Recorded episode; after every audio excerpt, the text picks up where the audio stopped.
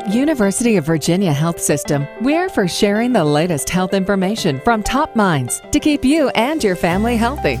With UVA Health System Radio, here's Melanie Cole. Neuromuscular disorders include a range of diseases from muscular dystrophy to ALS or Lou Gehrig's disease. We're going to learn today about how these diseases affect your body and how they're diagnosed from a UVA neurologist who specializes in neuromuscular disorders. My guest is Dr. Kelly Gwathmey. She's a board certified neurologist at the UVA Health System who does specialize in caring for patients with neuromuscular disorders. Welcome to the show, Dr. Gwathmey.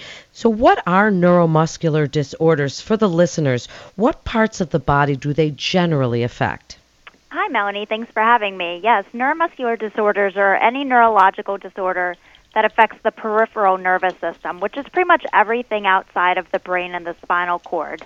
So, neuromuscular conditions can include any disorder that affects the muscle, the nerves, the nerve and muscle junction, the nerve roots as they exit from the spinal cord or the anterior horn cells, which are the motor nerve cell bodies in the spinal cord. And that's what's affected in ALS or Lou Gehrig's disease. So people hear about these, Dr. Gwathmey, and they are scared. I mean, right off the bat, people think of neuromuscular disorders and they think of losing their abilities to move, to think, to walk. So tell us a little bit about the neuromuscular disorders. What are some common symptoms? People always want to know symptoms in case they need to run to a doctor. Right. So the patients that I see with neuromuscular conditions usually have weakness or numbness. A lot of times they'll just have burning or tingling pain in their hands or their feet. Sometimes I see patients with double vision. They see two of everything. And sometimes patients even develop difficulty swallowing or slurred speech, and sometimes shortness of breath. So if people are experiencing these symptoms and they have them for just a, you know a little while, then they come in to see you. What can they expect from testing for a neuromuscular disorder? How do you find out what it is they've got? Right. So with any patient, we take a good history, and then we'll do a very thorough neurological exam. And most of the time, that's followed by an EMG or electromyography, which is really our main tool that we have to aid in the diagnosis of neuromuscular disorders. This test is two parts, and the first part is the nerve conduction studies, where what we'll do is we stimulate over the nerves in the arms and the legs with a little bit of electrical current, and we record the responses. And then the second part is the EMG or electromyography, where we use a tiny little needle and we study the muscles in the arms and the legs, and sometimes in the back muscles as well. So this test helps us diagnose the vast majority of any peripheral nervous system problem. So once you have diagnosed one of these diseases. And I know we're talking in very broad terms here, but something like ALS. People hear that, Lou Gehrig's disease, and, and it's pretty scary sounding. So, what kinds of treatments are out there for general neuromuscular disorders and you could even pick a few out if you want you know like ALS and give us some of the things that you do for patients to help them whether it's symptom management or all out treatment right so it does vary depending on the disease, of course. A lot of the patients that I follow have autoimmune conditions. So their immune system is attacking a part of their peripheral nervous system, if it's the muscles or the nerves or even the nerve and muscle junctions, such as in myasthenia gravis. And the good news about these conditions is it does uh, respond very well to immunosuppressant or immunomodulatory therapy, so medications that target the immune system. So, in those patients, we have a lot of success treating them. Sometimes, um, in our patients that have neuropathy, so burning, tingling, pain in their feet, or numbness in their feet, we can't identify a treatable or ver- reversible cause. And so then our attention shifts to symptom management. So we can treat their, their symptoms with medications to take away that burning or tingling pain. And then you asked about ALS or Lou Gehrig's disease. Um, right now, there is no cure for that disease. We do have one medication that's FDA approved that we treat patients with. That's a pill.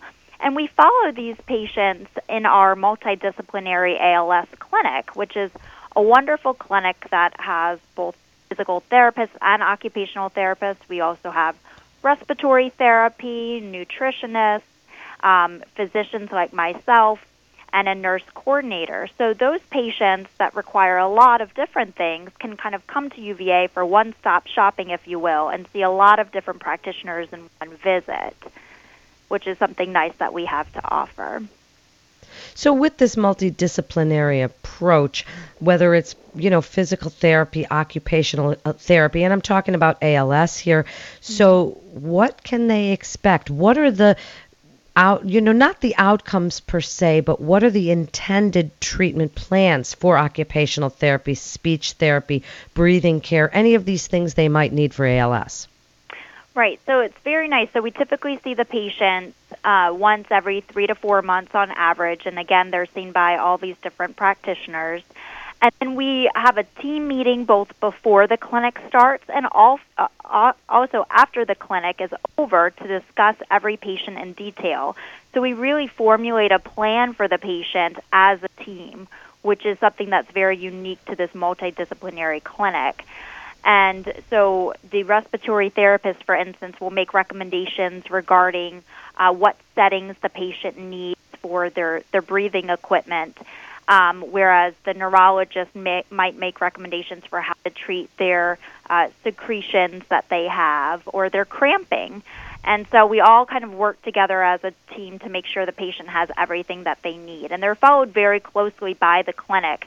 And um, additionally, the nurse coordinator keeps in touch with them on a weekly to monthly basis by phone or email as well to just check in, which is nice.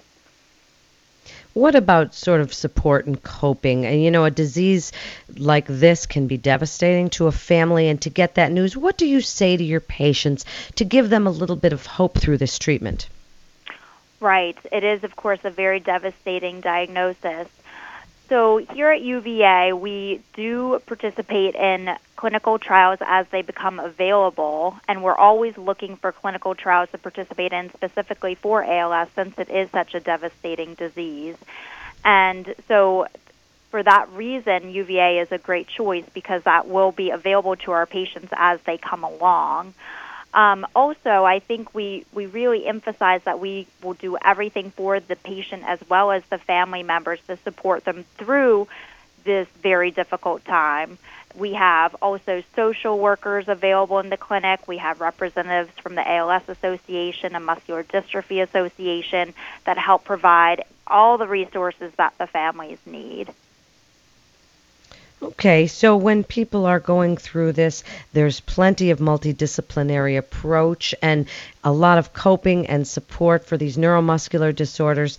And if you would, just in the last couple of minutes, Dr. Gwathmey, tell us why should patients with neuromuscular disorders come to UVA for their care?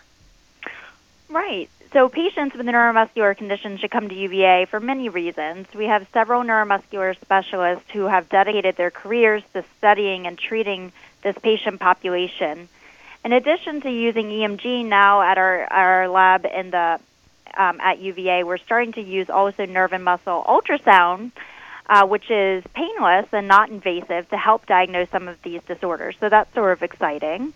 And then finally, as I mentioned earlier, we're participating in a lot of different clinical trials for everything from nerve problems to muscle problems to the nerve and muscle junction problems such as myasthenia gravis. So it's a very exciting time. We almost always have something new to offer to our patients that maybe have gone somewhere else and sort of exhausted all of their options. We always have something new, a new trick up our sleeve to try. So well, thank you so much, Dr. Kelly Gwathmey, board certified neurologist at the UVA Health System, who specializes in caring for patients with neuromuscular disorders.